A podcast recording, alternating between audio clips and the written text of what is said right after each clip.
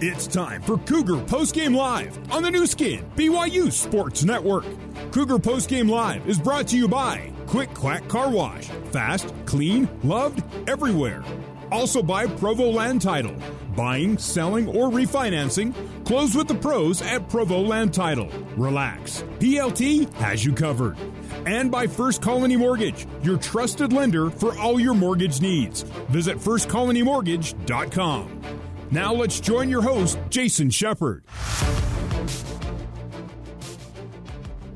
Well, the margin of victory was certainly not what we expected, but the important part is BYU is now 4 and 0. Welcome in to Cougar Post Game Live. BYU gets the win on homecoming. They defeat UTSA by 7. 27 20 is your final score. And when the Cougars win, you win with Papa John's Pizza. Use the online promo code BYU50, that's BYU50, at papajohns.com this coming Monday, and you'll receive 50% off pizza. This offer is good at any Utah location Monday only. And again, BYU favored by 35. That was obviously a lot. And uh, UTSA came in and, let's be honest, played significantly better than we expected them to do. And I want to read a tweet uh, that was just sent out uh, two minutes ago by Fesi Sitake, obviously the wide receivers coach for the Cougars. He says, uh, Never take a win for granted. 50% of the teams who played today were defeated. Glad we could pull out another win on to the next, hashtag go Cougs. And really, that's what the bottom line is. The style points went out the window when this was a close game in the fourth quarter for sure. It was all about getting the win. That's what was important today was for BYU to get to 4 and 0 which they did. They are 4 and 0 now for the first time since 2014 with the 27 to 20 victory and as I mentioned, Roadrunners played a lot better than we expected them to do. And let's be honest, uh, not sure why Lowell Narcisse was not the starting quarterback to begin this game for the Roadrunners. Him coming into the game really changed everything in, in terms of UTSA. Frank Harris uh, really didn't get much going in the, in his uh, first half, seven of thirteen for fifty eight, and had an interception. He just never really got anything going. Um, and then when Narcisse came in, it, it opened up the passing game a lot more. And he was able to make some plays. BYU had a couple of uh, defensive breakdowns, and obviously a lot of self-inflicted issues for BYU. Started off with the uh, the fumble on uh, the opening drive of the game for BYU, which looked like a foregone conclusion that BYU was going to go up seven nothing, uh, and, and several penalties. Just some some things we haven't seen in the first three games. Unfortunately, reared their ugly head today. But again, it did not keep BYU from winning the football game, and that's the important part. Um, I thought one thing that BYU can be extremely proud of today was what they did against UTSA's run game. This is a, a rushing attack, was coming in averaging over 200 yards. Sincere McCormick leading the nation in rushing yards per game. They held McCormick by himself to just 11 carries for 42 yards and 72 rushing yards total on the ground. So that's one bright spot for the BYU defense today was what they were able to do against what had been a potent rushing attack for the Roadrunners. BYU now will get ready for a matchup on Friday against the Houston Cougars. The Cougars in red. That game on the road Friday night in Houston. And I tweeted this out a few minutes ago. Uh, it will be interesting to see if a game like this turns out to be a positive heading into a game like that. Uh, and I wasn't sure what to expect from the Houston Cougars and watching their game because they hadn't played until uh, two nights ago. And they looked a lot better than I expected them to. So, you know, maybe this is somewhat of a of a wake up call, and and you you certainly don't go in overconfident. You know, maybe this type of a game that again you won has enough positives uh, from it that uh, that maybe you go into that Houston game a little differently and uh, maybe go in um, a little more focused uh, than what you were today against UTSA. All right, we'll take a break. When we come back, uh, might be able to hear from head coach Kalani Sitake if he jumps on Zoom. We're monitoring that right now. Otherwise, we'll get to some college football scores from today. BYU gets the win. They're now 4 0, 27 20 winners over the University of Texas at San Antonio. We'll take a break. We'll have more Cougar Post Game Live after this on the Nu Skin, BYU Sports Network.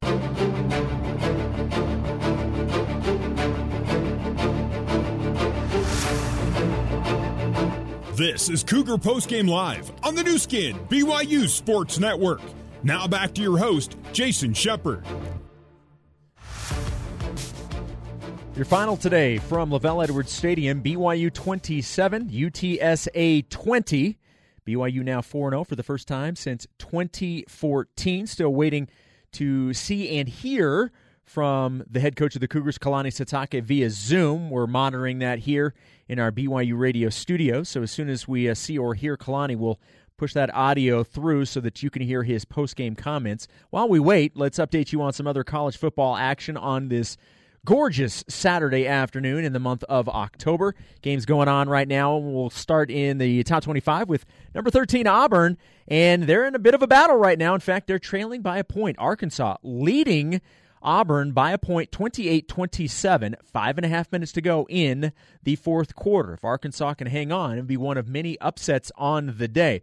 One game that was not an upset, number three Georgia handled business over number 14 Tennessee 44 to 21. Here is one of those upsets. 21st ranked Texas A&M, the Aggies getting the 3-point win over number 4 Florida 41 to 38 is the final score. Number 8 North Carolina gets the win over number 19 Virginia Tech 56 to 45. Big upset and in fact the very first win for brand new Missouri head coach uh, Drinkwitz, I believe is his name. I knew it was one of those odd names, but I couldn't remember exactly how. Uh, let's uh, 45-41 is the final score. Missouri takes down number 17 LSU. This game was played in Columbia, Missouri, despite originally being scheduled for uh, a home game for LSU, but because of the hurricanes and the weather, this game was moved. And uh, Mizzou gets the win at home 45 to 41 even though they were technically the road team over number 17 LSU Oklahoma in just a crazy game against number 22 Texas Sooners get the win in four overtimes 53-45 is the final score number 24 Iowa State defeats Texas Tech 31 to 15. There are three other games in top 25 action that have yet to kick off. All three will be getting underway in the next 15 minutes or so. The big game between number one Clemson and number seven Miami. Also, number two Alabama at Ole Miss, and then number five Notre Dame hosting Florida State. All right, still nothing from head coach Kalani Sitake. We will take a uh, break, come back for one final segment. Hopefully, we can get Kalani Sitake in that segment. If not, we'll hand things off to Greg Wrubell for the Cougar Locker Room Show, and you will hear Kalani in that segment instead. Your final score 27 20. BYU gets the win over UTSA. More Cougar Post Game Live right after this on the Nu Skin, BYU Sports Network.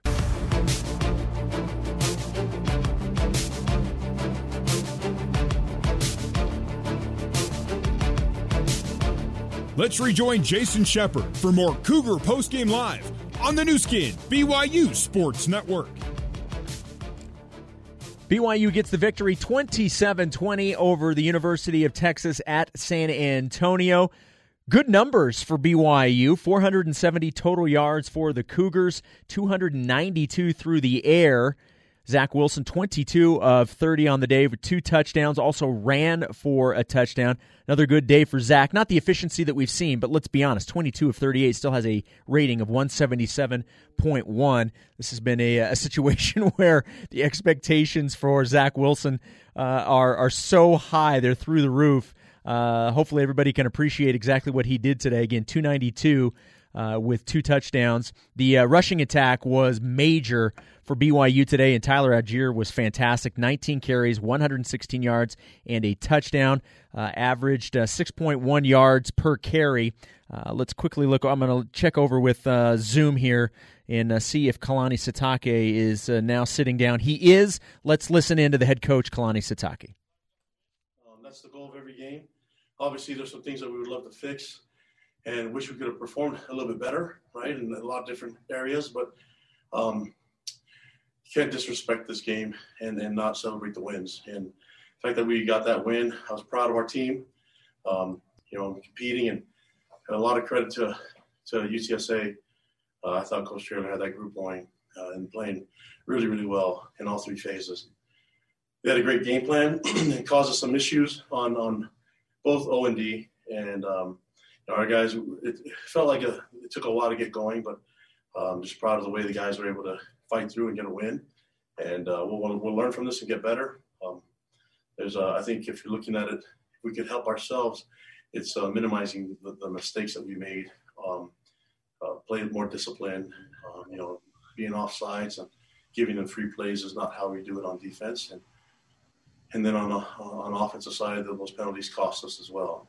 Little things like the fundamentals of football, ball security, all that stuff matters. But I don't want to take anything away from uh, UTSA and, and, their preparation. I thought they came ready to go and and um, you know very very uh, happy about the win and very excited about the opportunity to learn from this and get back on the field. We have less than a week to get ready for Houston, so uh, we're excited to get the work going and, and, and, showing up again and making sure that we perform better than what we did here. You know, that's that's the goal, and learning as much as we can from this experience. Thank you. All right, we will start with Josh, then Jared, then Mitch in that order, please. Hey, Kalani. Um, late third quarter, you, you guys are up 14-6. At that point, it seemed like Zach really kind of found the groove on that third touchdown drive. He went to the air. You guys ran the ball effectively. That third touchdown drive, do you feel like that was the best drive that you guys put together today? Yeah, I, I just um, hate that it came so late. You know, I, I, think the first drive was nice until we got the, the, fumble, and then it's just little things like being mindful of the football. That that football does not belong to anyone specific. It belongs to the entire team, the program, and the fans. So we, we can't make those mistakes. And I thought, um, you know, we we we've we've like I said, give UTSA a lot of credit, but we didn't help ourselves in some of the issues now uh, that you know that we've been able to do the, the three previous games. Um, but a lot of that has to do with what UTSA did as a team, and and uh, we, we got to make sure as, as a head coach, I got to make sure that our team is ready to play and performs at its best every week. Um, not sure if this was this was our best, you know, and, and uh, but very very uh, happy that we got the win, and looking forward to, to learning from this and getting better. Kalani, what's the message when a game is sloppy like that? You had a bunch of plays that just didn't seem to be run as crisply as you have. The defense, you know, at times seemed to be out of position, things like that. What do you say during a game like that to try and keep things, you know, and try and correct those things while while keeping the team moving forward uh, when when the game's on the line? Yeah, it's the little things. It's it's the fundamentals of the game, and, and sometimes the little things like like uh, you know hustling to the line of scrimmage in and out of the in and out of uh, off the field when they're when they're sub, substitution are going. You know when we're getting our personnel sets, it's the little things. You, you don't go into an extravagant um, like, hey, this is the reason. You just go into the little things and do you do them all right. Line up correctly. Stop jumping off sides and giving them free plays. It's the focus and the discipline that needs to happen. And and like I said, I, I need to do a better job as head coach and make sure that they're ready. You know, we, we've been really, really good before, and I think our guys are really aggressive want to want to make plays and things like that. But you're only all we can do is then doing their one eleventh, and then the whole team works. It's just it's not can't go outside of your own um, responsibility and try to do more than that. And that's where we saw some guys, you know, reaching and trying to do more than their actual job, and it cost us. It cost us mistakes, penalties, and turnovers. You know, we, we just got to basically go back down to the fundamentals of the game and preach the fundamentals and techniques of it, and I think you'll see a lot of improvement. But that I, I want to give UTSA credit. They, they, did some things to make us uncomfortable. They did some things to, to make things really difficult for us on offense and defense. It wasn't just like we couldn't click for whatever reason. You know, they, they did some things that, that we haven't seen other teams do, and we need to have an answer because I think Houston will, will probably do a very similar game plan.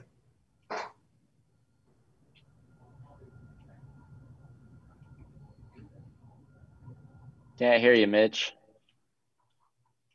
Unmute, Mitch. Is everyone giving Mitch a hard time right now? Can you hear me now? There you go. Thank you. Yeah, Kalani, sorry about that. Uh, how big of an impact was that opening drive fumble in, in terms of setting the tone for maybe the rest of the entire day? Yeah, I, I, thought the the response from our defense was good, you know, and and um, I think you know, like I said, we knew what UTSA was going to try to establish a run game and and uh, do some things. So they have one of the best running backs in the country, you know, and a big physical line.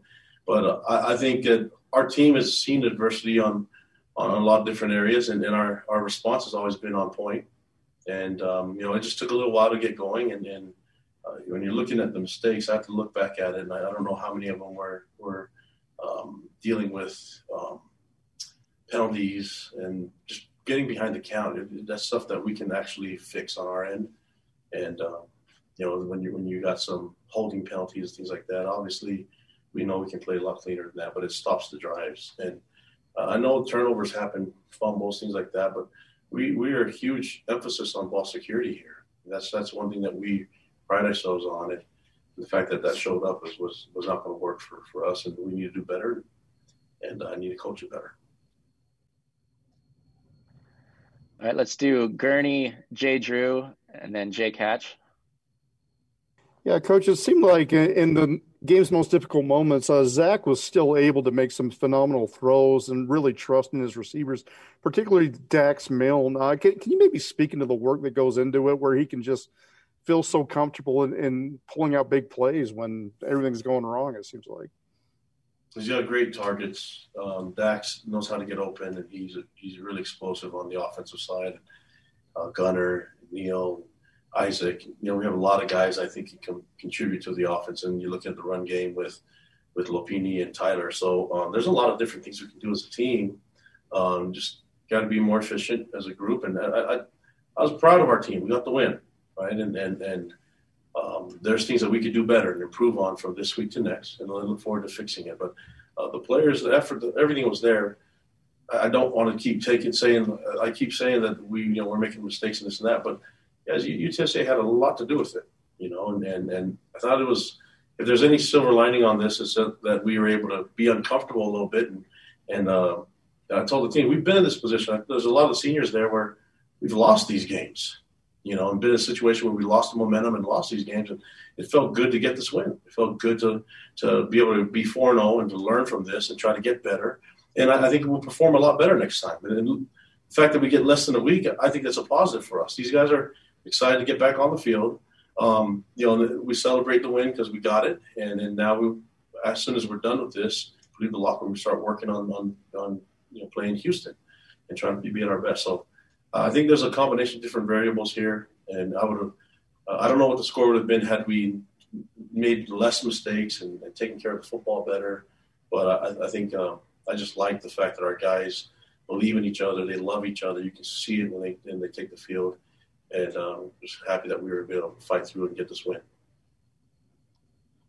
Kalani, you kind of hinted Monday in your press conference, you're talking about not patting guys on the back. You got to get to work. Did you notice anything in practices leading up to this that there might have been a complacency or anything setting in at all?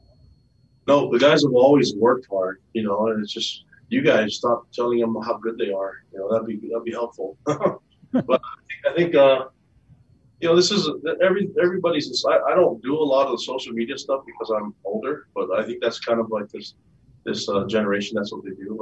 But I, I think the key is to ask these guys to be razor sharp and focused on what we're trying to accomplish as a team and, and, avoid the distractions. The distractions can come in a lot of different forms. It could be criticism, it could be praise, it could be a lot of things there that we need to just stay focused on what we're trying to get done. And now, with this with this close win, I think these guys are ready to get back at it and, and improve. Um, I, I don't think, from what I saw in the week of preparation, the guys the guys have always given us their best effort. And this is a combination of UTSA doing some great things on their on their side, and then us just not taking advantage of some opportunities that we had on ours. That's, but uh, when you look at it and the stats, we were able. Our goal was to stop the run. Thought we did a pretty good job holding Sincere McCormick to, to what 42 yards rushing.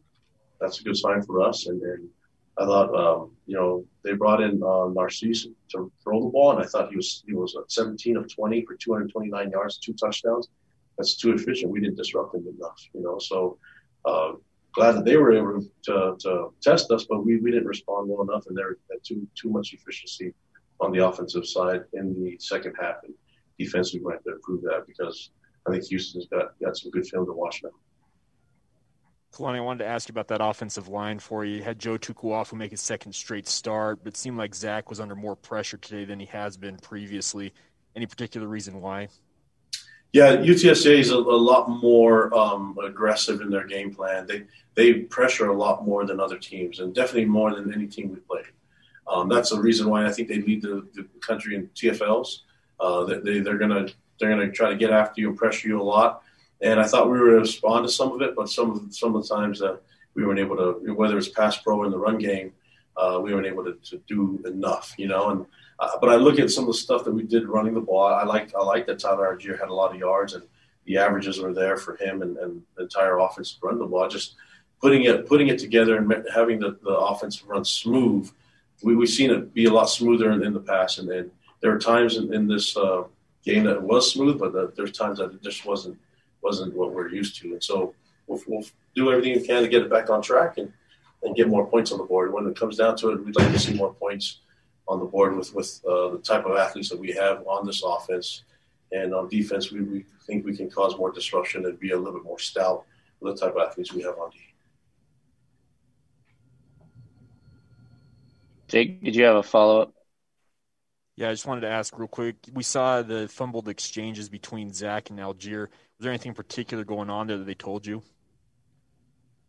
Yeah, it's got to be better. It's, that that that that's uh, whether it's you know lack of focus, whatever it is, um, not understanding miscommunication, it can't happen. So we need to improve that. The fortunate part is I think that's something that we should be able to fix quickly. The unfortunate part is that we've left some plays out there that we could have taken advantage of if we just were smooth with the transition and handoff. So that's just that's just one part of, of what we could be better. There's a lot of different places on offense and defense where we can be a lot cleaner. But happy the guys got the win. I'm proud of how hard they played. They're physical. We did some really good things on offense, defense, and special teams. Looking forward to get on the film, uh, film and, and, learning from this. I really pleased with the way our guys were able to battle and get this win. So I, I don't want to take away from from the result we want, you know, and, and, and let's get better. And it's it's a lot easier to, to win and, and get better and, and demand more from your team than it is coming off a loss. Yeah, we're gonna do Norma and Jared, and then we're gonna move on to Dax Milne. Hey, coach. For the first time this season, you guys uh, were trailing in the first quarter and were even unable to score in the first quarter. What type of uh, response did you see from your team going into the second quarter? What did you tell them? What was going on? Yeah, there was there's no panic. I thought the leaders were in control of the team. There's not a lot of panic. We we've been. I, I think we were driving and then t- chose to take it into the next quarter, right? And but I, um, you know, we we wanted to be aggressive. We wanted to put points on the board, but we knew that we would be um, that we had a couple downs. I think we went on fourth down and got that touchdown. Um, we trust our offense and our coaches and our players, so um, I'm not really focused on on you know trailing or all the stats of whether we score points every quarter or not. I just I felt like um, UTSA did a great job of slowing the game down, and I thought they tried to possess the, the ball a little more, run some clock, and limit our possessions. And I thought they did a good job of that. I, I don't think defensively we made enough stops early to get off the field and get the ball back to our offense. We're going to try to get that done. And offensively, I think we can control the tempo a little bit more and, and try to be more explosive as a team. Kalani, you got a big sack from Gabe Summers to get the ball back, and then the run game really propelled you down the field on that four on that fourth quarter drive that allowed you to have the two score lead. That sequence, how big was that to see your boys make those plays in the fourth quarter when you had to to to kind of give yourself a little cushion? Yeah, I just I, you know if, the coach in, in, us is always like, man, you you you love the big plays that we're making, but I keep thinking about the ones that we didn't, the sacks that we had, and then let let um, Lo Narcisse get get break free and throw a touchdown and break down in coverage because for whatever reason we maybe we thought that he was he was taken care of and uh, just just that stuff is what what bugs me the most. And that's the coach in me but the way the guys respond and the way the guys have been I mean the entire game our guys are on top of it. They're they're on it. They, they want to get back out there. And I think if you asked our players they could have another 60 minutes to play a game again they would they would take it a heartbeat. You don't get that opportunity you know, so we'll never get this game back. And so what we need to do is double down and make sure that we don't uh, make very similar mistakes, so that make sure that we're uh, on point for the next one. And and as a head coach, that's what that's I want to do that. I want to get that done, and um, want to celebrate the win, but uh, definitely want to get better. I know we can play better than this, and, and but a lot of credit to UTSA for making plays. Thank, Thank you. you, Coach. All right, guys, stay safe. Thank you so much. That was head coach Kalani Sitake. His comments after BYU's 27 20 win over UTSA. It's going to wrap things up for Cougar Post Game Live. After the break, it's the Cougar, it's Cougar a locker room show. You'll hear from Dax Milne and other players coming up right after this on the Nu Skin, BYU Sports Network.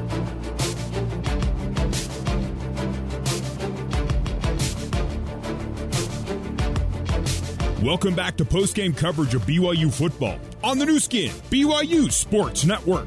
Our coverage continues with the Cougar Locker Room Show, brought to you by Utah Community Credit Union.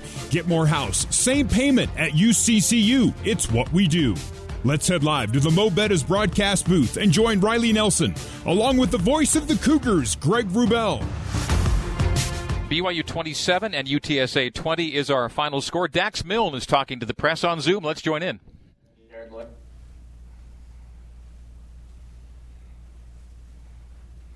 Still muted, Josh.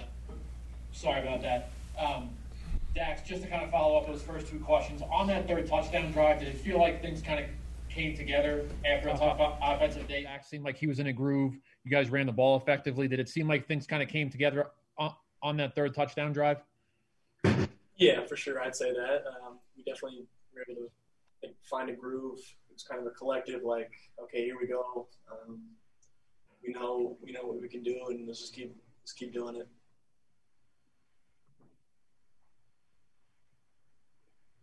Dax, there's a lot of players on this team that are veterans. Did you ever feel like there was any time when people were pressing because you guys aren't accustomed to, you know, maybe being in a close game, and it seemed like maybe there there might have been people pressing at times. How do you, how as a, a leader and experienced guy, do you kind of try and dial that back and get back into, you know, playing the type of game you guys are capable of playing instead of trying to do too much?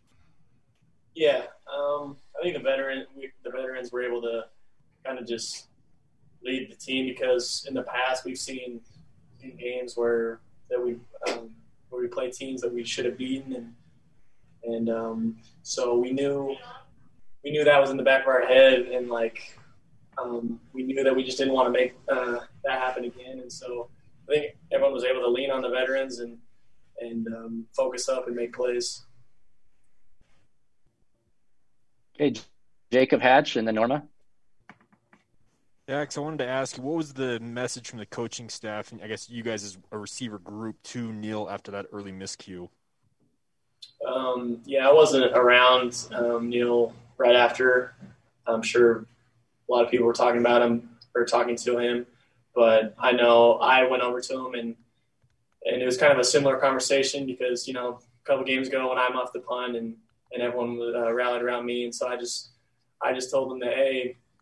Um, I think I think we'll be all right. We're, we're going to come right back to you um, next time we get it. And I just said, hey, let's think of it this let think of it this way. We just say we uh, punted it on on the first uh, possession that we had starting the game, and and we would have been the ball would have been around the same spot. And so I think I told them that yeah, it's just we kind of got a good feel for what we're doing. We know we can move the ball now. Uh, we'll be all right. Hey Dex, Coach mentioned earlier that he felt that this type of game maybe you guys would have lost a couple years ago. And it brings to mind last year's games at Toledo and USF. How do you think the mentality has grown since last year to be able to to finish out these games and close them out? Yeah, definitely. Uh, I kind of mentioned it earlier. Um, having those games in the back of our head, uh, those haunt you, those haunt us, and um, I think it just comes down to like we all. For me personally, I, I hate losing more than I, I love winning, and so um, when playing teams um, that everyone expects us to beat and, or blow out. Um, I think it just comes down to just just doing our job and, and on every single play and, and it'll work out. So I'm glad that we were all able to just be mature about this game and, and a win's a win. So thanks, Dax. That's it. Dax Milne will take a break. We'll continue our post-game press conference coverage after this on the Nu Skin, BYU Sports Network.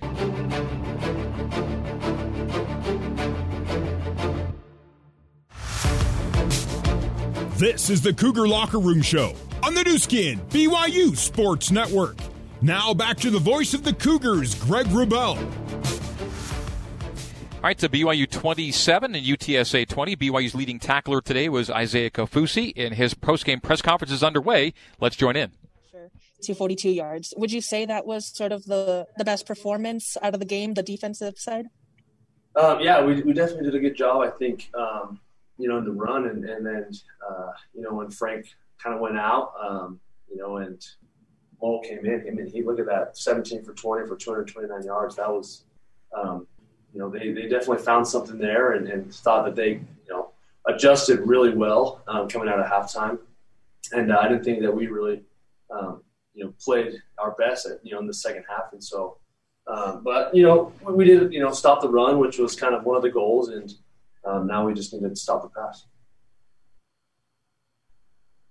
Okay, we'll go with Sam Farnsworth and then Jay Drew. Hey, Isaiah, um, you talked a little bit about the quarterback change that was made. Um, what would you say was the biggest difference in the second half with the UTSA offense after that change was made that, that made them a little more successful in going up against you guys? Yeah, I think they just, um, you know, they found something with Law. I mean, he, you know, slinging it around. He's confident, and you know, he had played, um, you know, the game before, and um, I don't know, they they just really adjusted well. They they were attacking some of our coverages, um, and, and Lowell just seemed a lot more confident. You know, once he got a couple of those receptions down, I mean, he just started slinging the ball, and um, really, really good team, really well coached, uh, very physical, and um, yeah, they were a good team.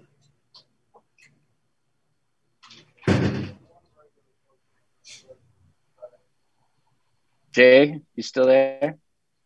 Yeah, Isaiah. Dax, one of the bigger offensive plays of the game was on that third and six, and you had tight coverage down the sideline, and Zach just threw it up to you, just trusting you. To move the ball. I mean, at halftime, we had around you know, 300 yards on offense, and so um, I knew we were we weren't in trouble. I just think we just needed Hold on. um, dealing with, um, and you know, we still were able to move the ball we do, and let's just keep just keep doing it. Someone have their mic on? This would happen in class. All right, turn off your mics. We'll have Jay. Go ahead.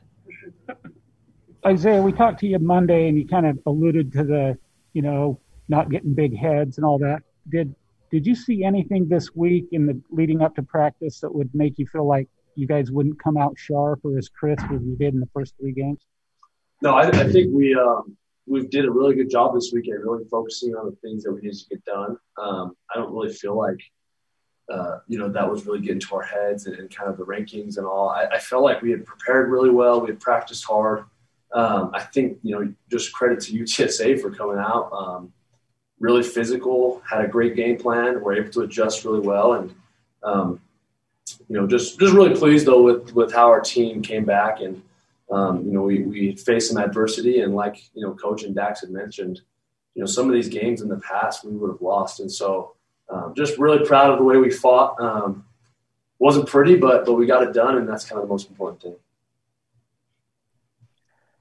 All right, we'll go Brandon Gurney and Jared Lloyd, and then we'll wrap up with Isaiah. Yeah, kind of a different question, Isaiah, but we've seen Zach do it all year, maybe particularly in this game where where the defense seemingly has perfect coverage, yet he's able to fit it in. As a defender, how tough is it? How frustrating is that for, for a defense to have that happen? That's frustrating. I, I think uh, I, I, wish I could delete the clip of him throwing that ball to, to Lopini Katoa in the back of the end zone. I was in coverage. I, I mean, I felt like I played it perfect. You know, this was in back in fall camp. Played it perfect, wheel route. Zach just zips one to, to Pini. Pini has his feet in the end zone, touchdown. Like I knew, I knew, you know, him coming in, I knew he was going to be special, and uh, it, it, really makes our jobs on defense a lot easier when you have a quarterback who can just make plays, and um, just really, really excited about what our offense can do, and, and, the offense just seems different this year. We've got playmakers all over the field, and um, man, really just proud of those guys. Jose, what do you say when you, you have a bunch of you know uh, th- those offside penalties? They were they seem to be getting you with that hard count, and as a leader on the team, that's something that I know you guys don't find acceptable. What's what's the message to try and address that? Because teams are probably going to try and, and draw more offsides. I mean, that's that you know after. Some of the audio we hear that maybe you hear or don't hear. We'll take a break. More post game press conference coverage next here on the Nu Skin BYU Sports Network. You're listening to BYU Football on the Nu Skin, BYU Sports Network. This is the Cougar Locker Room Show on the Nu Skin, BYU Sports Network. Now back to the voice of the Cougars, Greg Wrubell. Zach Wilson talking to the press. Let's join into his post-game press conference now. Things where I gotta I got to get the snap quicker and get it to the back. You know, a fumble where we shouldn't have a fumble um, I had a bad pitch to to Tyler on one of our option plays. You know, things like that. We we just had all across the board as a team today, and um, you know, things that we can work on this week in practice. You know, I, I still think we had glimpses of that playmaking ability when when everything was clicking. You know, capitalizing on, on plays down the field and and guys and guys making plays. And Zach, just to follow up that question and answer on that third touchdown drive, um, you were able to find Dax on third down. You went down the field to Gunner on that touchdown drive. Did it feel like things were kind of coming together finally? Yeah, for sure. I feel like we're back to where we where we were supposed to be. Guys are making big time plays. The O line did a great job giving me some time in the pocket right there. Um, you know, the play you were talking about with Dax, he went on a slant route. Um, we were able to steal one and, and, run for some yards, and then the O line did a great job of holding up. Safety bit on the, uh, deep, the deep crossing route, and uh, Gunner made a great job make, uh, making a contested catch. Thanks. We'll go with Sam Farnsworth and then Brandon Gurney, please. Hey, Zach. Um, Coach talked a little bit about how these are the type of games where last year you guys might not have won in years past, not just last year. For you personally, what have you taken from your experiences in past years in similar situations, similar games that helped you in the moment today? You would never take a game for granted, man. I mean, you know, people people talked us up a lot in this game, and you know, I, I wouldn't say that we fell into the hype at all. You know, that's not. You know, the guys knew we had a, a team that was coming out here ready to play, and so you know, credit to those guys for coming out and, and being ready. You know, but you know, you can't take these these games for granted. Uh, they fly by, and and the ones that you expect to win comfortably, you know, sometimes don't happen. And, and BYU for sure knows that over the past, right? We've had games in the past that didn't work out for us that way, and so uh, we just got to take it one game at a time. Yeah, Zach, that first touchdown pass to Neil, we were watching the press box. It looked like you had absolutely nothing, and you're able to fit that in. Um, can you maybe walk us through that play? Maybe how cool was it to see Neil make it a catch like that after that initial fumble? Yeah, you know, they did a good job disguising. I was actually trying to work the boundary there, and uh, the corner press failed, so I wasn't able to, to work my one on one. I didn't have pressure, so if I would have been able to get to my front side read, I think I actually had Neal uh, right out of his break, uh, sitting in the end zone. You know, I ended up scrambling because I, I was trying to make a play, and um, really at that at that point, the guy had his back turned, and I was really just trying to throw it up and him a shot in, in that situation. And he did a great job going up and catching it and get his foot in balance. That was huge. Okay, we'll go Jacob Patch and then Mitch Harper. Yeah, Zach, I wanted to ask you. You you and Tyler seem to have some issues in terms of getting that handoff. What was going on there? Was anything in particular you can identify? Yeah, you know, different different points of the game. You know, me and Joe. You know, particularly with me, I got to clean up the under center snaps. We just got to get those cleaner. Um, we just got to rep those more. Um, that one at the end, you know, you couldn't couldn't put that on Tyler either.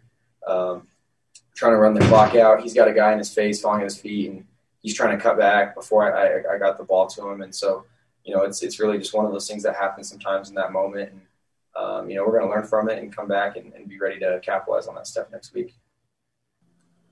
Zach, in a game where you guys were, uh, you know, a big favorite, but you come away with a victory, a closer one maybe than expected from the outside looking in. What positives can you glean from this game and, and the initial takeaway before you size up the film? Yeah, well, for sure, we we got to win. You know, that's that's. I mean, shoot, learning from a win is always the best way to do it. Um, you know, but these guys came out ready to play. You know, we didn't execute, and uh, we put ourselves in some tough situations. You know, whether it was penalties and we got you know third and longs. You know, we had a ton of third and longs today, and um, you know hard to capitalize when you're when you're way behind the sticks like that. And so um, they did a great job getting after us today. And so we we got to watch the film and, and go back and and see what things we can do better. There's always improvement. Jared Lloyd. Zach, there in the fourth quarter, the defense got a big stop when it was just an eight point game. You get the ball at the 20. Kind of an opportunity there to maybe put the game away, and it turned out to be the case. What was the message to the guys as you took the field for that final, you know, kind of for that big drive there in the fourth and marched it down for the touchdown? Yeah, really that, that short term memory of, you know, things haven't gone well, but this is a new drive, right? Nothing else before that matters. Uh, the guys still have that energy, and uh, really all it took is one one momentum swing in play. We needed one thing to, to get us get the ball rolling, and, and, it was it was taken off from there. And uh, you know, it was great to capitalize and get a score on that drive. Okay, thank you, Zach. Appreciate you guys. Thanks. All right, that is Zach Wilson. We will take a break, and we will have Tyler Allgeier on the headset, joining Riley Nelson and me after this. BYU 27, UTSA 20 on the Nu Skin, BYU Sports Network.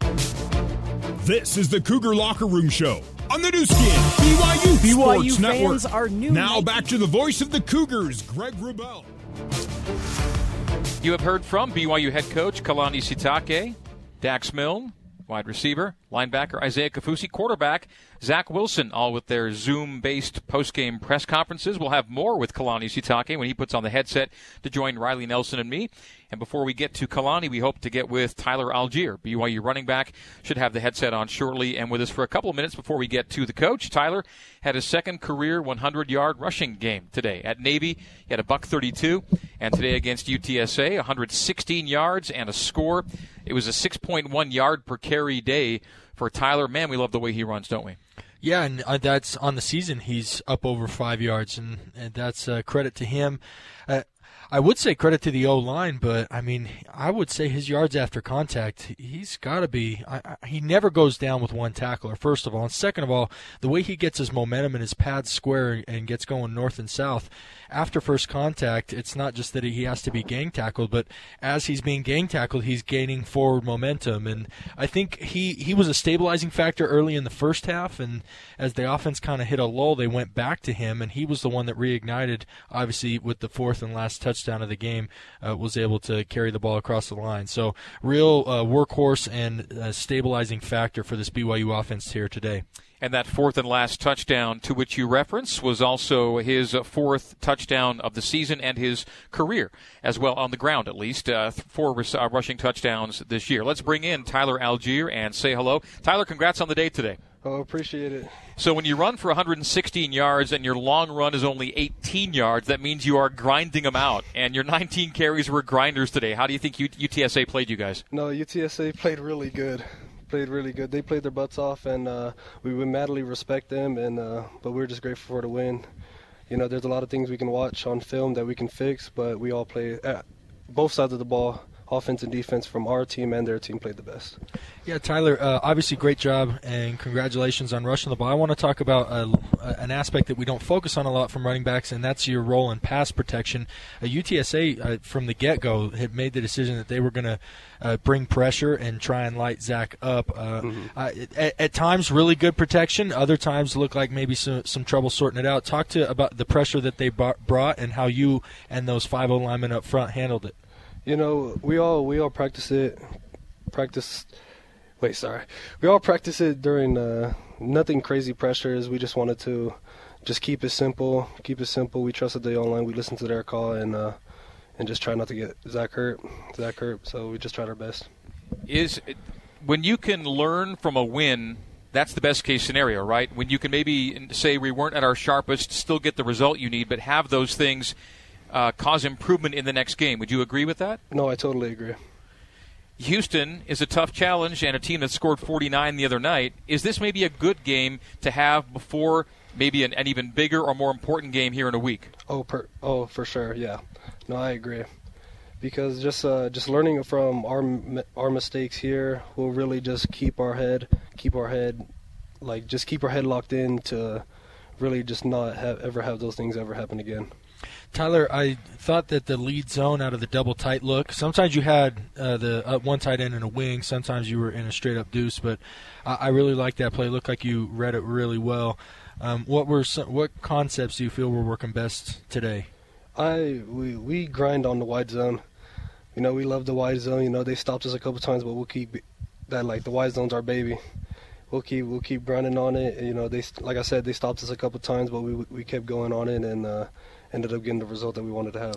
We hope that uh, James Empey and others get back on the O line here in the weeks to come, Tyler. But uh, you run behind these guys, and there's been a lot of shuffling going on.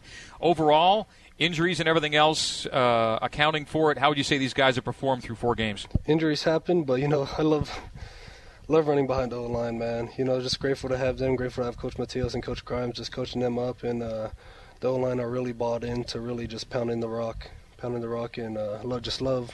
I can speak for all the running backs. We just love running behind those big guys. Did you guys, as a team, sing "Happy Birthday" to Kalani at any point today? Yeah, we did after the after the game. We gave him the two lines, the two lines in heaven. We had a good time. Well, he, he got he got his win for a present, right? Oh yes, sir. Tyler, nice work by you and the boys, and good luck on a short week for Houston next week. Really appreciate it. Thank you. All right, that is Tyler Allgeier, BYU's leading rusher with 116 yards on 19 totes today. He had a touchdown run and a 6.1 yards per carry average on a day that BYU wins it by a score of 27 to 20. The aforementioned birthday boy, Kalani Sitake, will be next as we continue from LaVell Edwards Stadium on the Nu Skin, BYU Sports Network.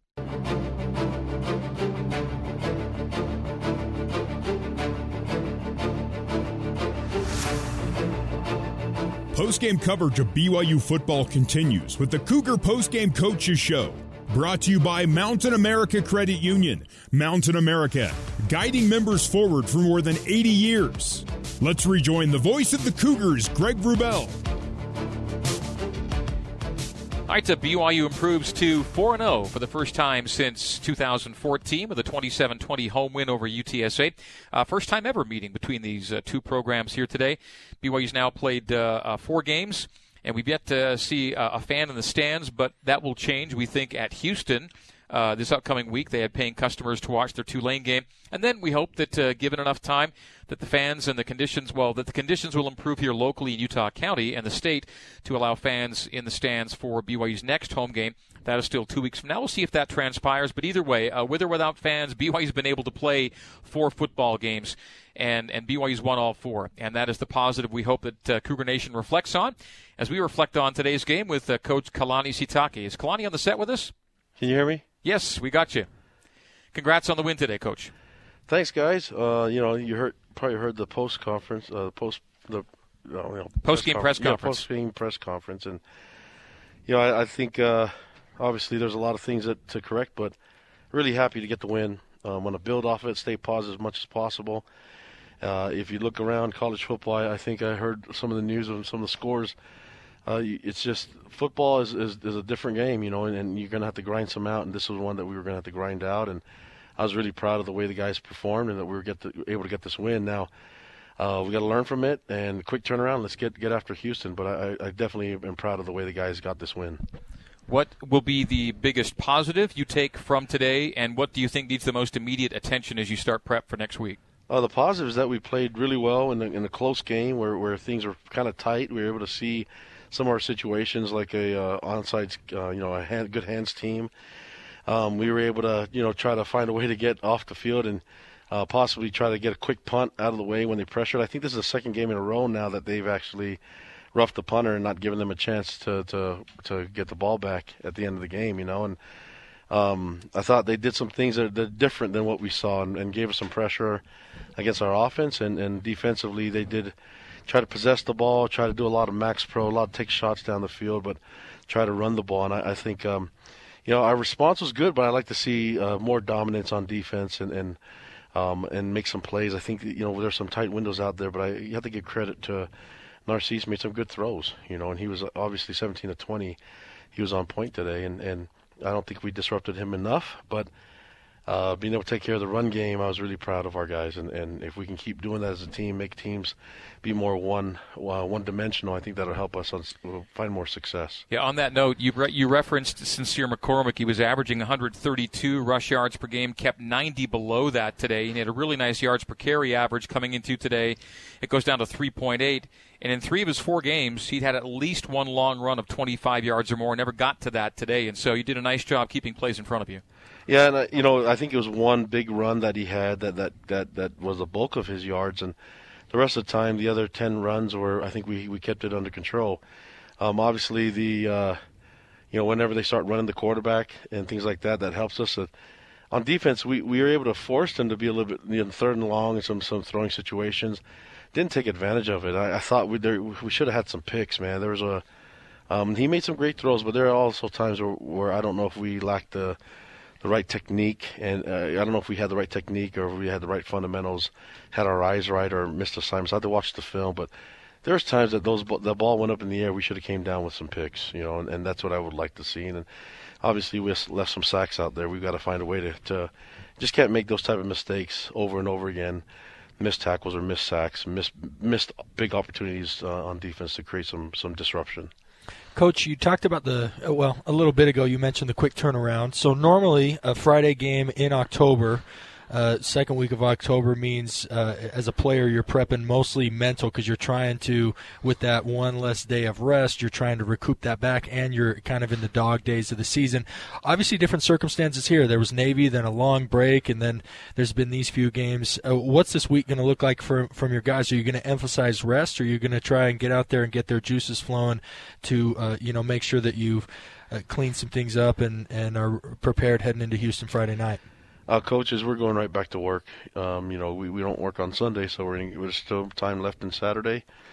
So we're going to go put this film, grade it, and get it done and improve on it and try to have a plan in place by the time we get to Monday. Um, sharpen it up a little bit and then practice those the, practices that we have on Monday through through Thursday and be ready for that game Friday.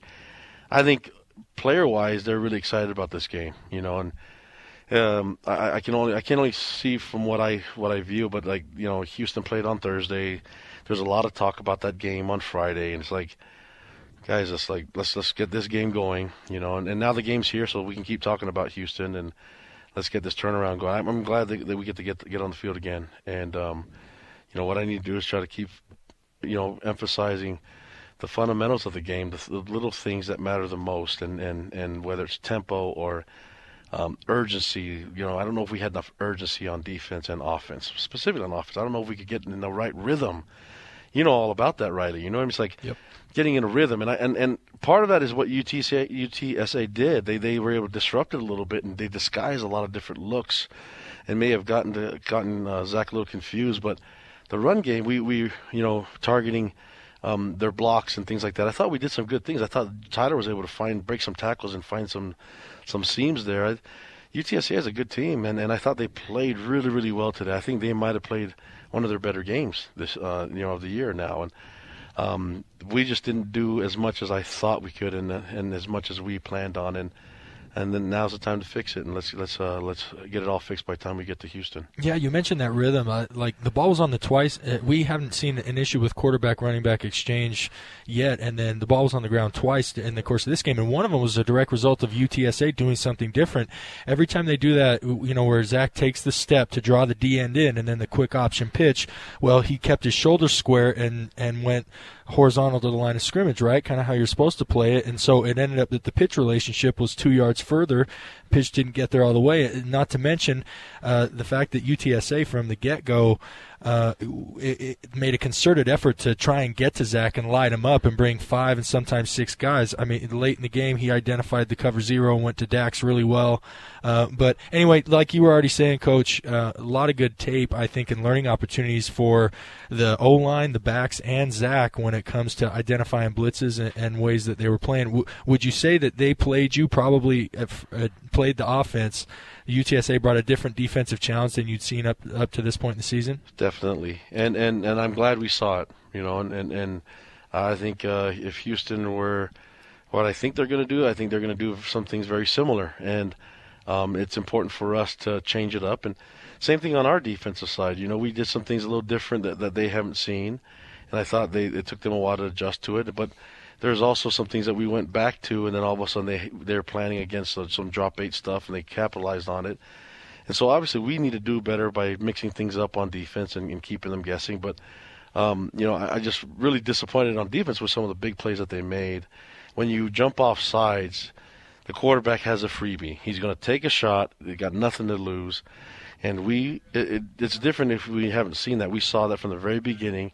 We saw it from other teams that did that, and it's costing us some plays. And we can't do that anymore as a defense. We've got to figure it out, whether it's personnel, because I know we do this a lot, but it's just lack of focus. That's my job as head coach. I got to get them ready. But the effort was there. The guys worked really hard. Give credit UT, UTSA for what they did. Our team needs to do better at responding to some of the things that put us put us in, a, in an uncomfortable position. So we'll, we'll, we'll try to get that fixed and, and make sure that we're ready by Friday. We'll take a break. We will come back with more from head coach Kalani Sitake. His Cougars go to 4 0 on the year, defeating UTSA by a score of 27 20 today here at LaVell Edwards Stadium. It was a final game of a three game homestand. BYU won all three and has won all four on the year. It's on to Houston. Big meeting with the Cougars. Cougars and Cougars in six days. 4 0, visiting 1 0. We'll come back with more from the coach right after this on the Nu Skin BYU Sports Network.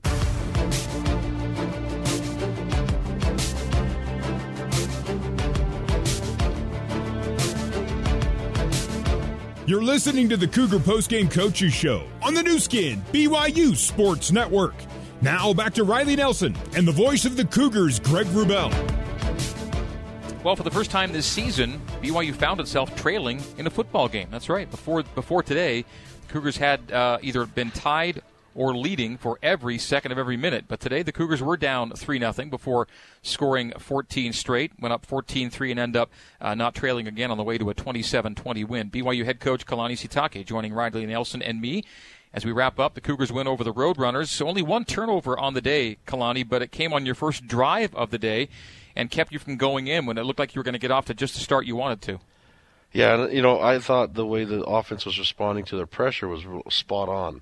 Zach was making great reads, and then all of a sudden the game, you know, just just uh, the the fumble cost us, you know, and we're right there in the red zone getting ready to score, and, and that's we just got to take care of the football. That's that's uh that's a a program thing. I, I mentioned before that ball does not belong to any individual. That belongs to the team, and the fans, and everybody it belongs to you guys too. So we can't be um, just thoughtless when we're just out there trying to swim with the football. You don't do that stuff and uh, you know, obviously we're gonna need to fix it, and and looking forward to getting that done. You know, but but um, you just can't you can't just. I, I'm kind of like bypassing the mistake. It's a big mistake.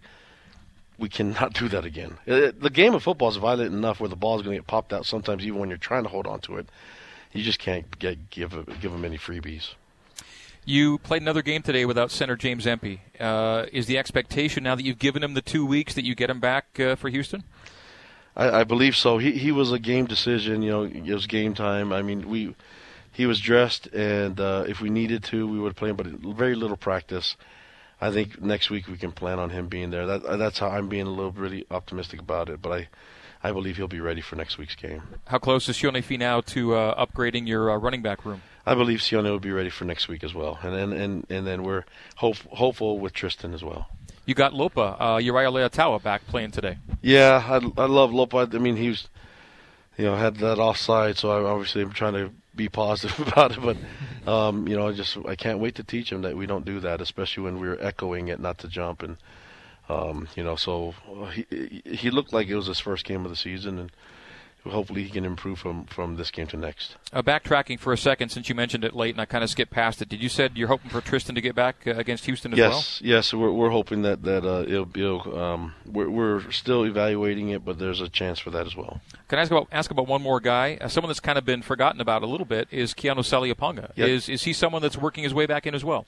Yes, and and we're planning on him being back either this week or next. That's that's. Uh, very possibility, uh, a very high, a high possibility that that could happen. But so that, that that adds to our depth and, and, and gives us some things to look at. But Joe Tukuafu did good and, and did some things up front that I thought was really nice. Uh, you know, did some things that we can improve on. He had a holding penalty that brought the ball back, and um, you know, I just I just there's a lot of a lot of mistakes, a lot of things to correct, and um, I can't wait to fix them in, in the next little bit. Yeah, that is a tremendously optimistic uh, kind of injury or update report, status report.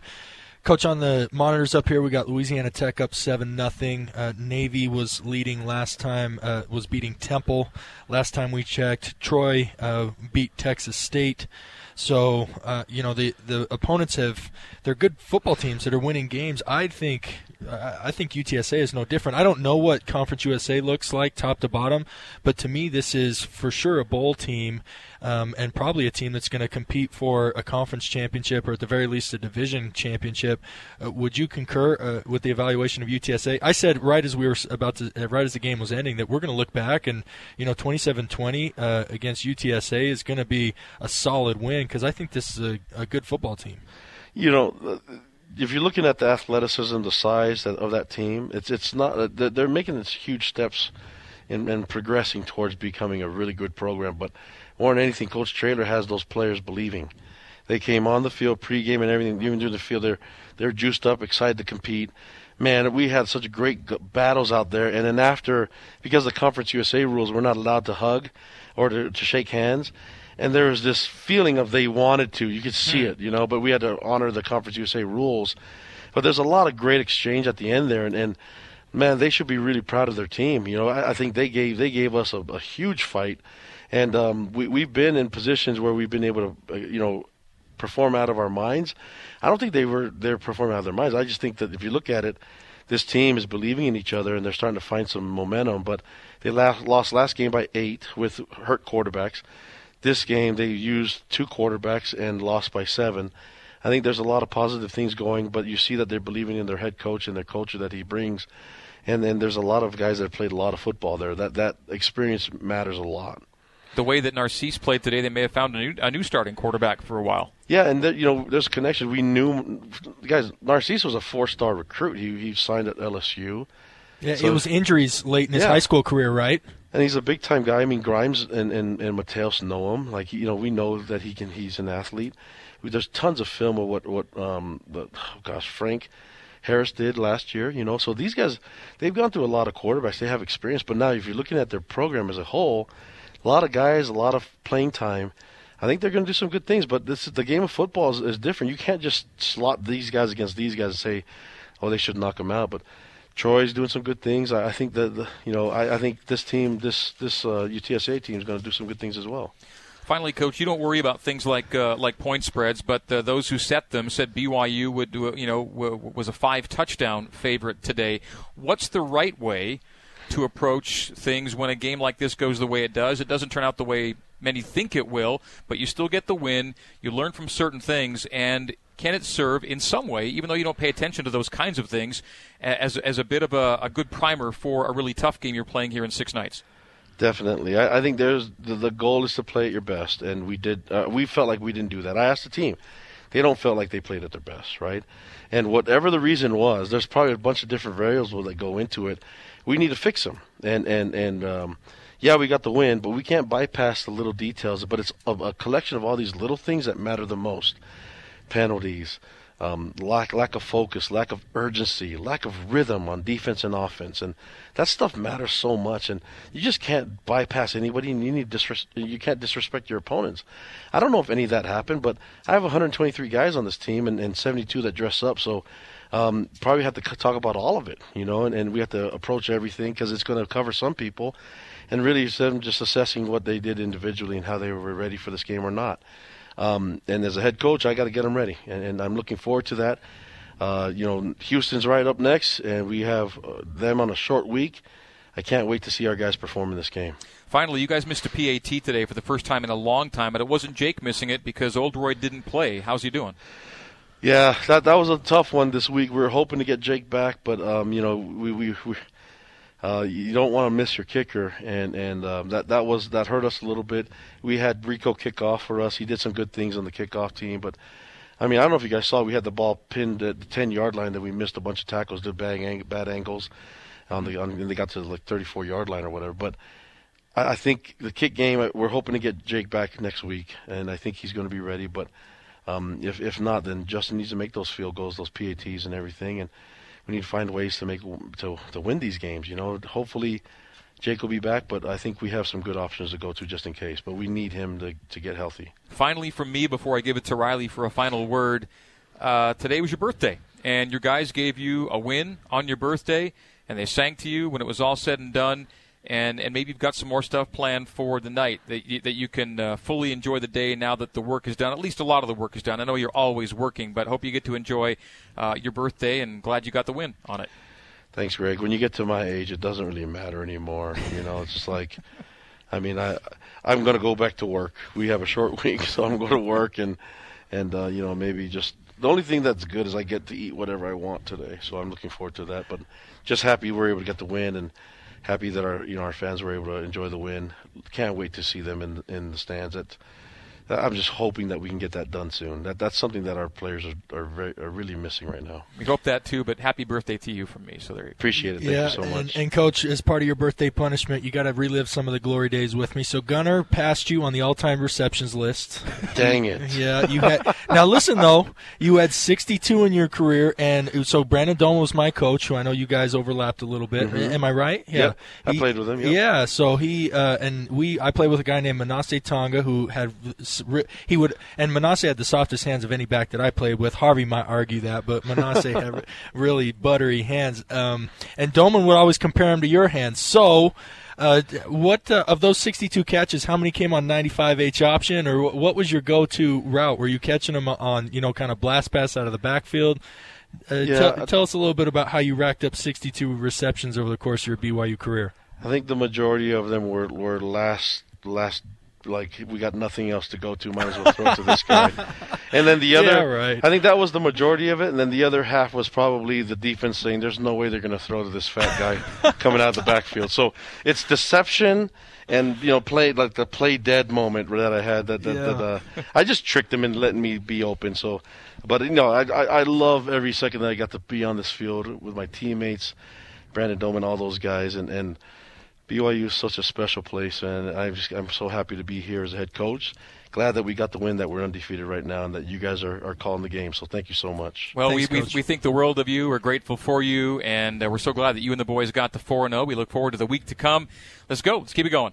Love you guys. Go Cougs. Appreciate it. All right, that is Kalani Sitake with us on the Cougar postgame coaches show. Oh, I should note, um, you know, normally we talk during the Cougar postgame coaches show about uh, the Mountain America field goal tally, but BYU didn't attempt a Mountain America field goal today. Not a single field goal try, but it is time for the Mountain America field goal recap. For each field goal BYU makes, Mountain America donates $250 to the American Red Cross. And so far this season, Mountain America has donated $1,500. Mountain America Credit Union guiding you forward. Thank you to Mountain America Credit Union. Thank you to Kalani Sitake joining us on the Cougar post game coaches show. Coming up next, it is Cougar Nation Now. And you can be a part of the program. In fact, you are the program. What happens is you guys tweet us or you email us, and we take a look at what you've written and what you've tweeted, and we use those as kind of our talking points uh, to kind of wrap up the day of Cougar football as Mitchell Juergens comes upstairs and joins Riley Nelson and me. And we talk it up for the next hour or so about the things you think are important to talk about. So we'll be looking for feedback from you to show us uh, where we're going to go here in the next little bit. So you can uh, tweet us using the hashtag BYU. CNN, hashtag BYUCNN. The CNN is for Cougar Nation now. So use the hashtag BYUCNN, or you can just tweet at Greg Wrubell directly, and I can see things that way as well. If you want to email us, there's an email address that works, and it's cougarnationnow at byu.edu. Cougar Nation Now, that's all one long word with two N's at the end there, Cougar Nation Now at byu.edu. Whether you email us or tweet us, we'll be taking thoughts from you, Cougar Nation's fans, to help us out on the air for the next little bit. We'll do that coming up after we tell you once again that BYU's a winner 27 20 over UTSA. And you've been hearing it all right here on the Nu Skin BYU Sports Network.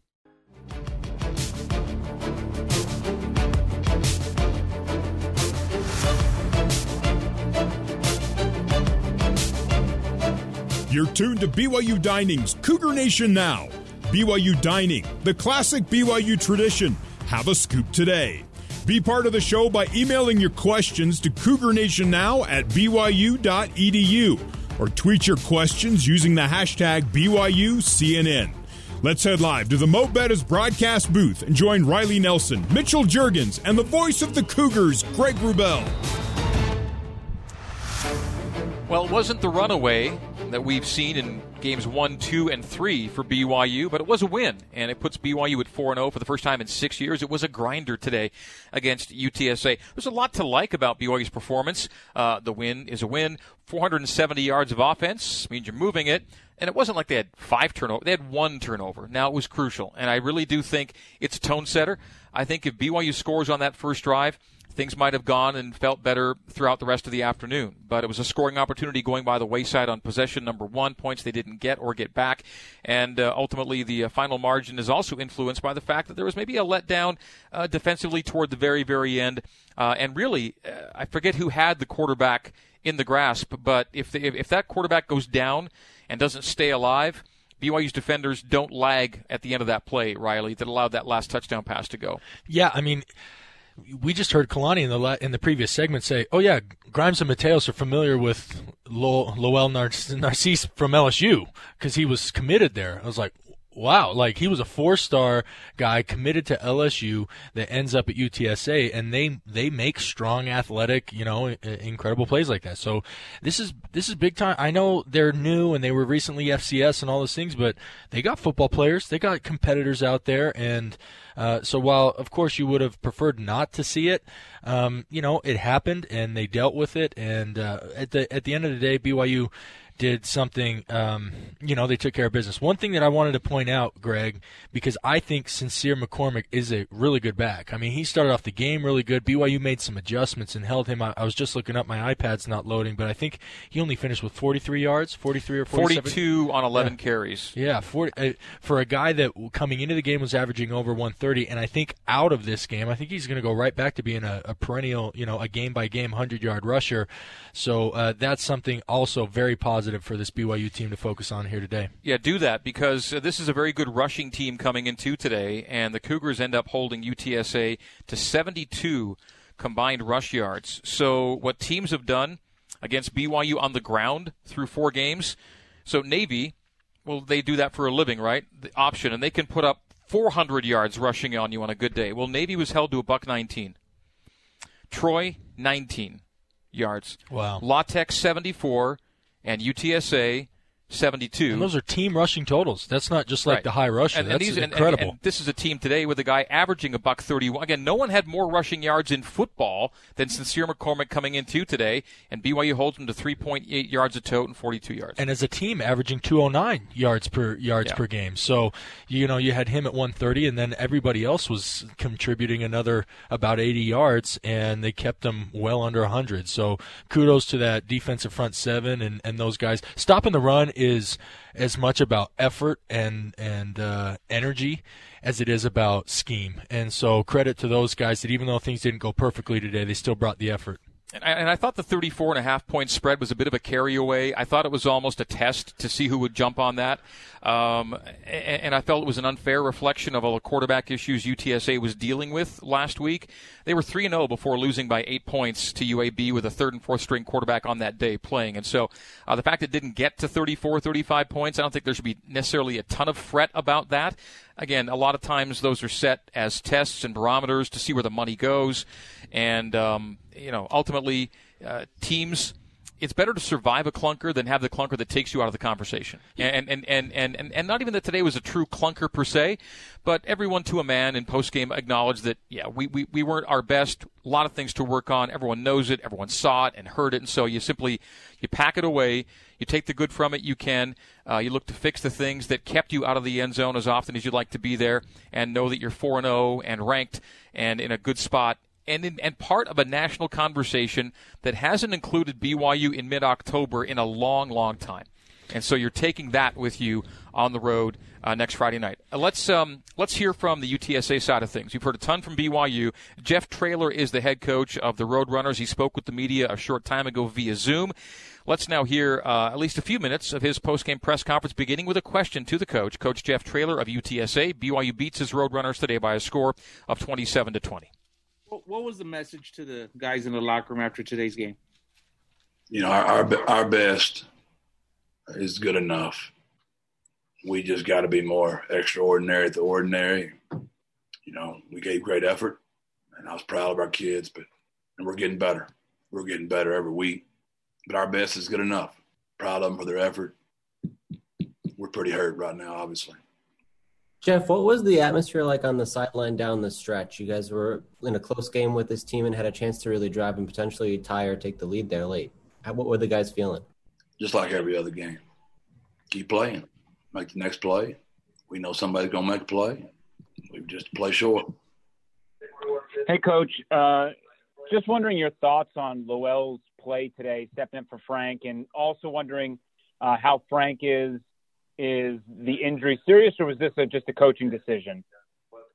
Lowell Narcisse's performance was, you know, short of remarkable. I mean, kid comes off the bench again, 17 out of 20. Just kid keeps playing great. Every time you put him out there, he plays great. Uh, the decision was made by me, uh, and it was it was a coaching decision uh, based on what I felt was best uh, for Frank and our team at that time.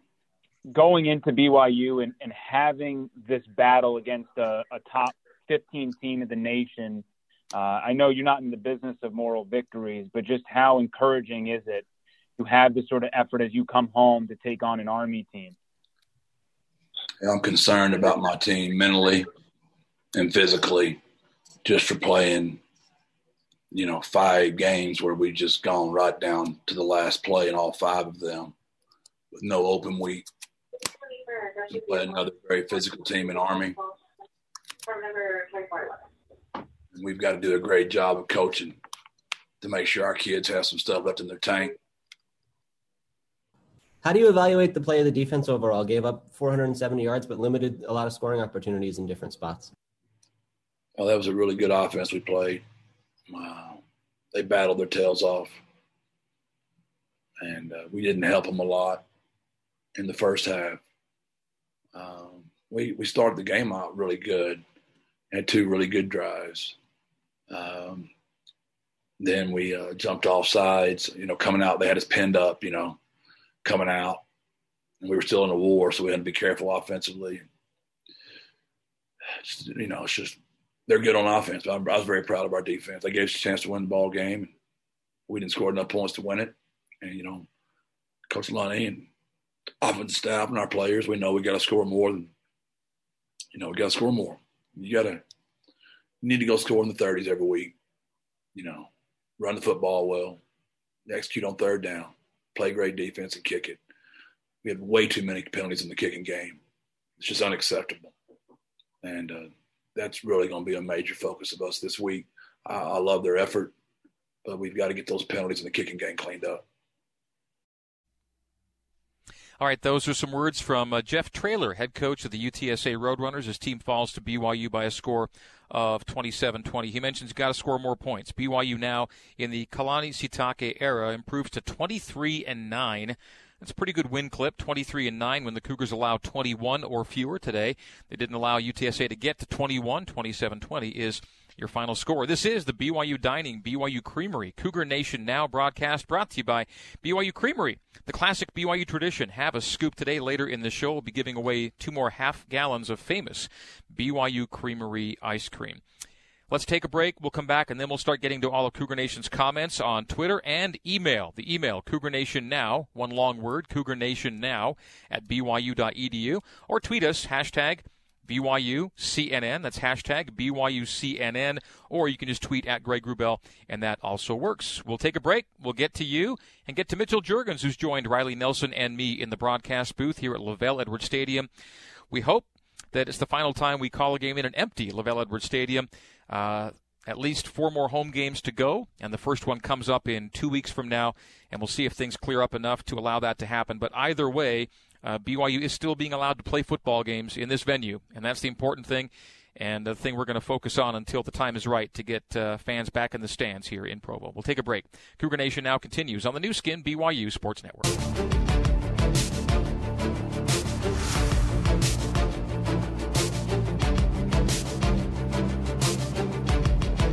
You're listening to Cougar Nation now on the Nu Skin BYU Sports Network. Here's your host, the voice of the Cougars, Greg Wrubell. All right, so let's get to uh, some emails to kick things off, and then we'll get to all kinds of tweets. This is BYU Creamery, Cougar Nation Now, hashtag BYUCNN on Twitter, and Cougar Nation Now at BYU.edu on the email. Uh, in fact, before we get to our first uh, Cougar Nation comment, Mitchell Juergens, welcome back up top. Thank you. Okay, so uh, you've gone through this one at field level all day and been around the guys in the locker room area. Uh, a a bit of a summary from you before we launch into fan talk. Yeah, so kind of overall feeling. Obviously, I mean, we talked about the game, and, and the players will be the first to tell you they didn't play the way that they, they really had hoped to play today. That there's a lot of things that they can improve on. Um, overall, the feel was it was a little bit different today. Uh, Riley and I were actually talking about this off break a little bit. Um, how much of it was a day game atmosphere? Um, a, a lot of times when the lights come on, there's there's a natural energy that's just brought from the lights. Um, sun was a little. I mean, sun, it wasn't a hot game, but sun was out. Um, I, I mean, and and there just wasn't as much energy from from the players, and whether it was you know was the heat or if it was just they weren't making enough plays. Um, it was kind of a, a sombersome feel from the players. Um, as I was walking actually out uh, after Kalani's interview with you guys, and I was chatting a little bit with Kalani, and he said at the end of the day, you know, this team, we, we won the game. We're four and zero. We're a ranked team in October, and there's there's nothing that we should be that you know upset about. It's like it's I've never seen a more um, kind of down after this game. A team that we're four and zero, we're number fifteen, and, and there's a lot of good things ahead of us. And so, um, I, I mean, yes, there are things to improve on, but ultimately, uh, to come away with a win, to come away with a, a really uh, an opportunity for the team to sit back and, and realize, hey, there's you know we're not. Um, we're not going to just be able to come in and, and with kind of lack of preparation, thinking that we are the best team right now. We can't lose. There can't be anything that we can't do. Um, it, it, it was a good uh, checkpoint for him to say, "Hey, th- we've got a great team coming up with Houston, and if there's uh, there's not a better week to do it, to come in and realize, hey, there's a lot of things that we can improve on." So. Um, uh, overall, uh, it was just. I mean, it's always great to be here in the stadium and to see BYU play, and uh, just excited for another opportunity coming here shortly. And I want to jump off on that too, thinking that that's that's exactly right. Because you get the win, um, today can become the. Um, and again, it's such a cliche when you say wake up call, but the kind of game that sharpens you for everything you're going to face Friday night in Houston. Uh, if you'd cruised the way that people thought you might cruise today, it might have softened you up. Um, but the fact the you know the, the ones had to be in start to finish. They had to grind out one uh, against uh, a, a team that was uh, playing some inspired football. I thought. Hopefully, I think it serves BYU in the end and helps them play a better game at Houston. Riley. I'm just thinking as we're talking about this. I'm thinking about my own career, and as the starter, I can think of a couple games where, like, man, we just didn't have it. That we lost my senior year. We lost to San Jose State. Now that was a good San Jose State team that won ten games, but still, I think we were better than them, and and we didn't bring it. It was the, at their place, and they served us an L. And then I think back, uh, I didn't have a, many of them. That's that's one. I think all the way back to 2009. I was the backup at this time, so this is Max Hall's senior year, and uh, I had the two or the back-to-back early losses: TCU, Florida State, and then you know kind of have a, a good middle portion of the season. But then we go, we play Colorado State at home, and it was like 14-10 at halftime, and then or, or something like that. I I I'm not quite sure how I'm remembering, but I just remember like, and I remember as a backup quarterback thinking like.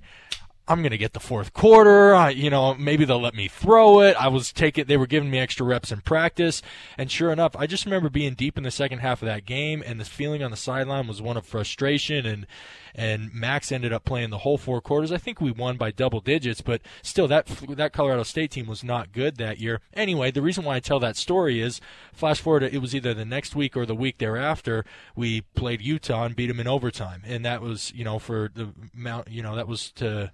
Uh, TCU ended up winning that year, but I mean, important game in the rivalry, and to position ourselves to play in the Vegas Bowl, where they went on to beat, we went on to beat uh, uh, 14th or anyway, it was Oregon State, and they were ranked somewhere in the teens, um, and we finished that that year ranked in the low teens. But that game against Colorado State, hopefully, that, I think it was New Mexico. or New Mexico. It was Because it was a low been. scoring 24-19 final. That was it. Yeah. Yes, it was New Me- Anyway, I just remember thinking I was going to get playing time and I didn't. Um, but thanks, Greg. Um, that propelled us. Then I, I don't think without that game, we probably it probably doesn't give us the juice that we need and, and expose the errors that we need to shore up mm. to get that tough win against Utah and then to go on to roll Oregon State in a Vegas bowl and finish 11 and 2 and ranked in the top, you know, top teams of the country. Or that where the wind blew 90 miles an hour for the whole night in Las Coldest Vegas. game that I night. ever been a part of. Uh, Cameron sends us an email. It says, "Guys, I know it was called back due to a holding penalty, but just talk about how fun Mason Wake is when he runs the ball, leaping, plowing through the defense. Call his number often more. Uh, call his number more often, maybe he says. Question mark. Uh, love the show and appreciate all your hard work, but we appreciate you emailing us, uh, Cameron.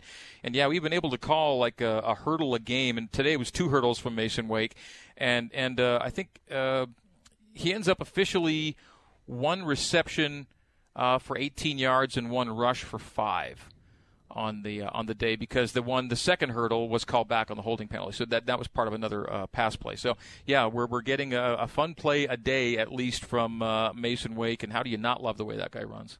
So that was three touches then and two hurdles. Yeah, yeah, two hurdles in his three We touches. need a- If I'm an opponent, if I'm an opponent, I'm watching Mason Wake, and every time he gets the ball, you're going high. going high. well, we need to get Ralph. We got to keep that. We got to keep a hurdle percentage for him.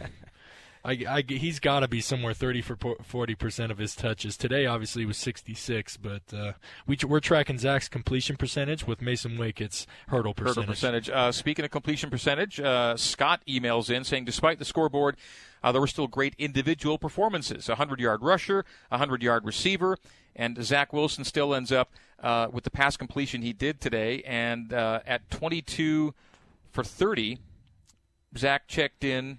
Seventy-three percent. Like I said, 73.3, If he's yeah. not careful, he's going to dip below seventy. And I hope everybody can sense the sarcasm in my voice. Right, seventy is elite.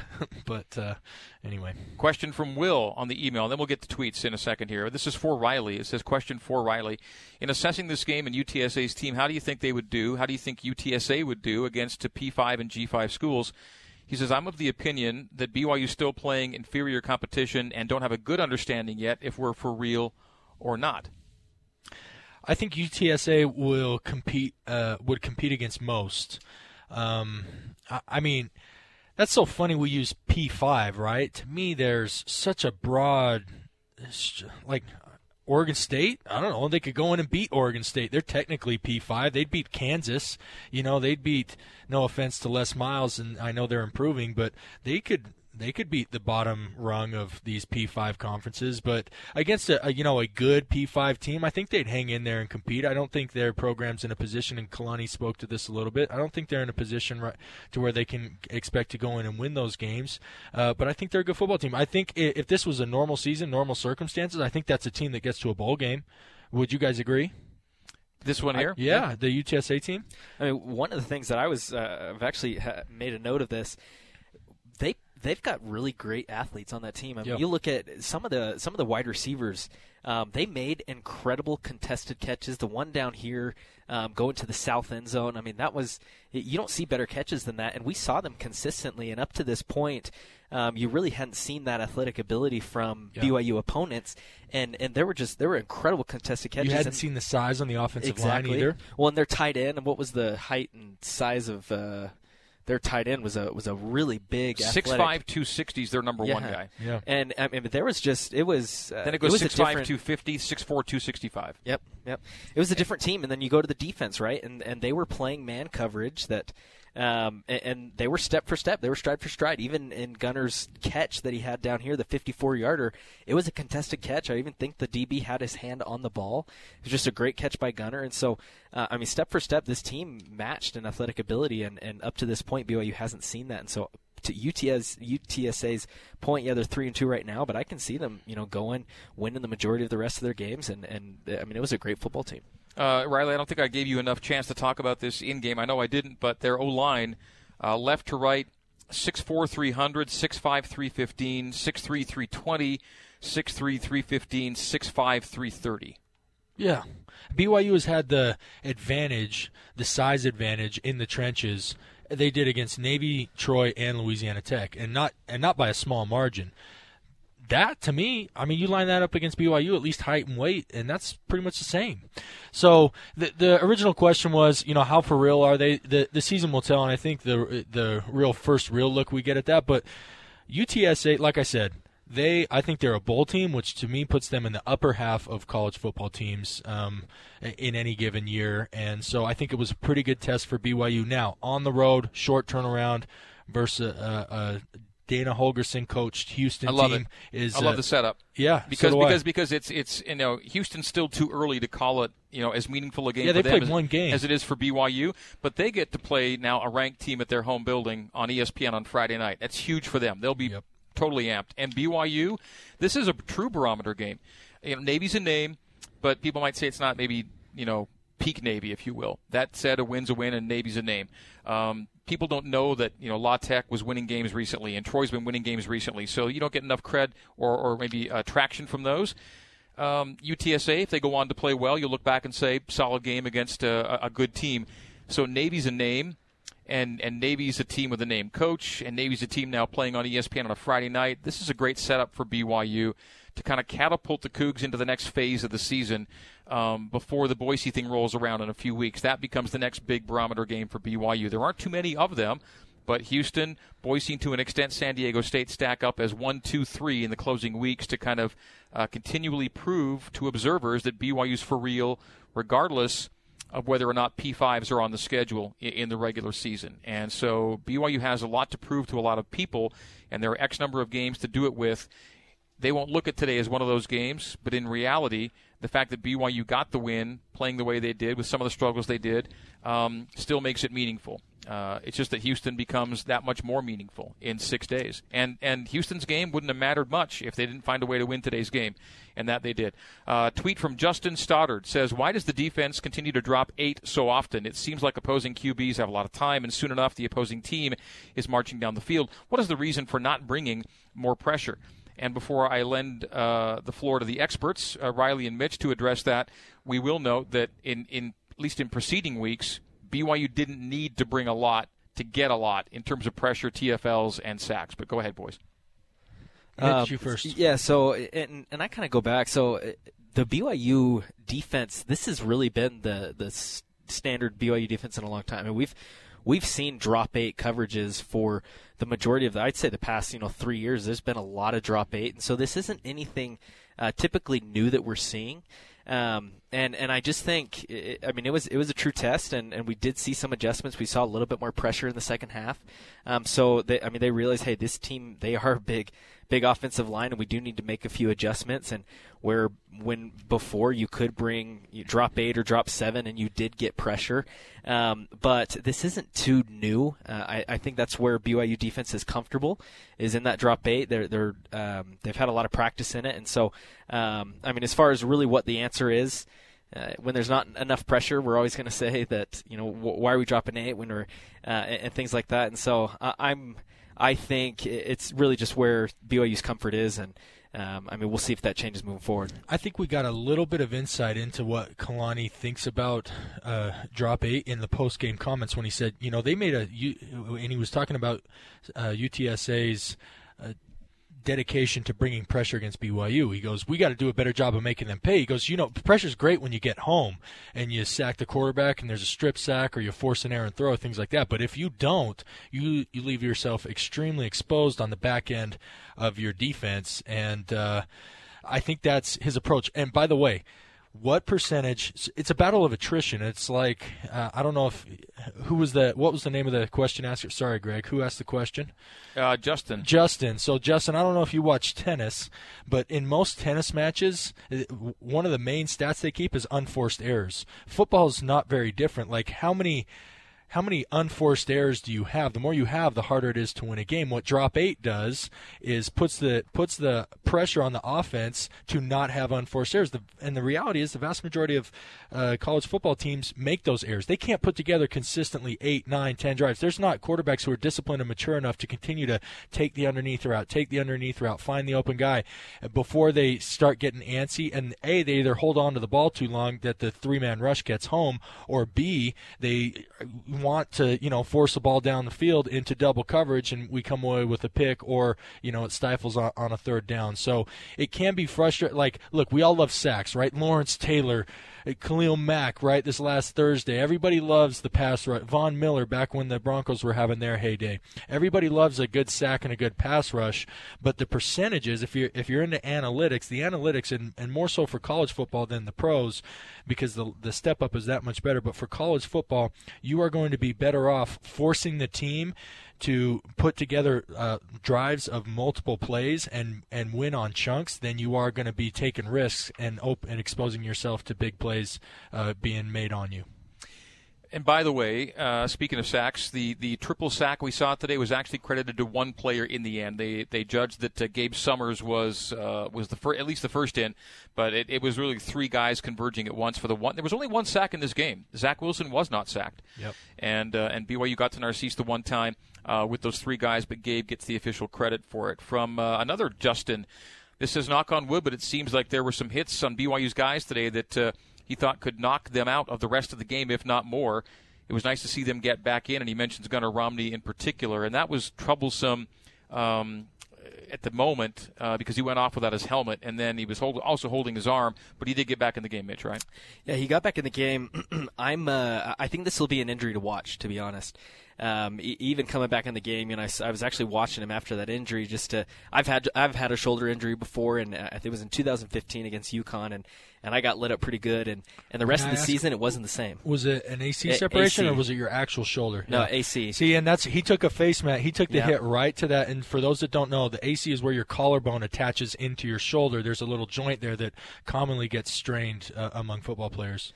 Yeah, and so you know, watching and we'll see obviously what the injury here is um, with Gunner, but watching him the rest of the game, I know he was favoring the other one a little bit more, and and so uh, I'm not sure how this is going to turn out. Um, if Short he does week. have, it is a short week, and the other thing is, I mean, you have a lot of players that, I mean, whether they're banged up or not, they're going to go out there and perform, and, and you know, Gunner. One thing I've been very impressed with, especially with him and Dax as well, these guys are tough as nails. Um, you know, looking at these receivers, they block down the field, um, they don't shy away from from competition, and and so whatever the injury is, I mean, you know, Gunner's going to give it his all to be on the field to contribute. Um, hope it's uh, hope it's going to turn out for him, and it's not going to you know cause too much damage here in the future. So, Greg, going back to uh, this, uh, we were talking about what this win will look like and the competition that BYU's played thus far, and are they for real? So, the Navy game just wrapped up. They won. They beat Temple, 31-29. So that was Temple's first game of the season, by the way. I did. I didn't know that. So Yeah. they were competitive in their first game, but Navy came away with it regardless. So uh, ten and six is the combined. Re- BYU's four and zero against four opponents who a combined record is ten and six. But when you take away the BYU losses, their combined record is ten and two. I mean, you're four and zero against teams that, when you exclude the you beating them, Are beating their their opponents. combined record Yeah. is ten and two. I mean, come on that's th- th- these are pretty good football teams. We're not playing the bottom of the barrel, so um, I-, I thought that was an interesting stat. And these guys, now I I gotta uh, in Louisiana Tech's up 14-7, so it might even add another one to the win total. Granted, this is early; they're just coming up on halftime, but um, these are good football teams. Uh, are they the creme de